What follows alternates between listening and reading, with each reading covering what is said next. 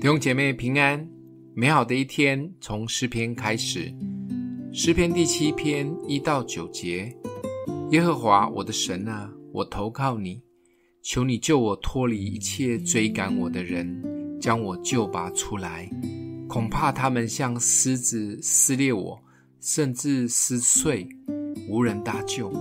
耶和华我的神啊，我若行了这事，若有罪孽在我手里。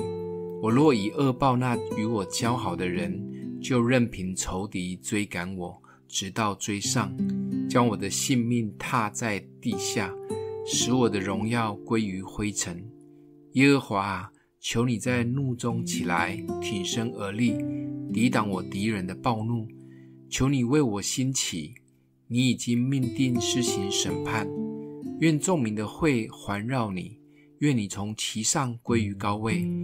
耶和华向众民施行审判。耶和华，求你按我的公义和我心中的纯正判断我。愿恶人的恶断绝，愿你坚立一人，因为公义的神查验人的心肠肺腑。第七篇是很特别的一首称作琉璃歌的诗篇。琉璃歌在圣经里面只有出现过两次。除了这一篇之外，另外出现在哈巴谷书卷中。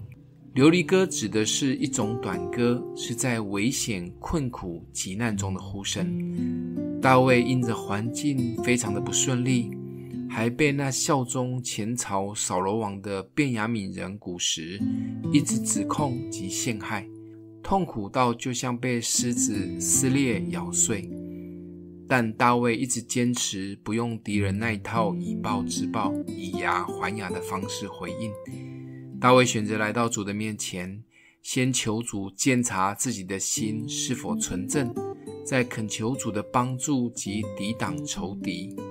大卫做了不以恶报恶的最好示范。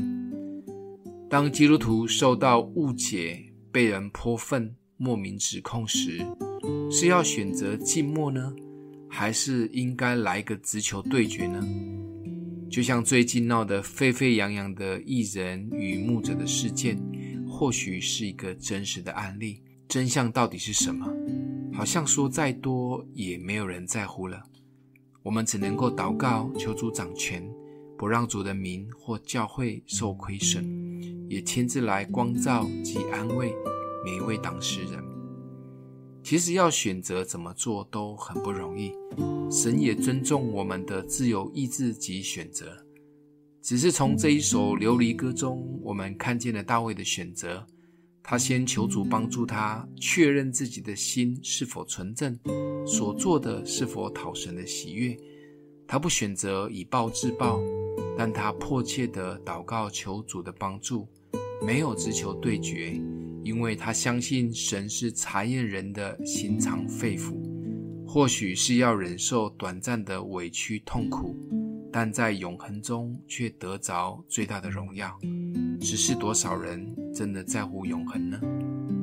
今天默想的经文：耶和华，求你按我的公义和我心中的纯正判断我。我们一起来祷告：阿们的父，你是公义的主，也是为我们伸冤的主。求主光照我们的心思意念，让我们所说的、所行的都讨你的喜悦，也专注永恒的荣耀。奉耶稣基督的名祷告，祝福你哦。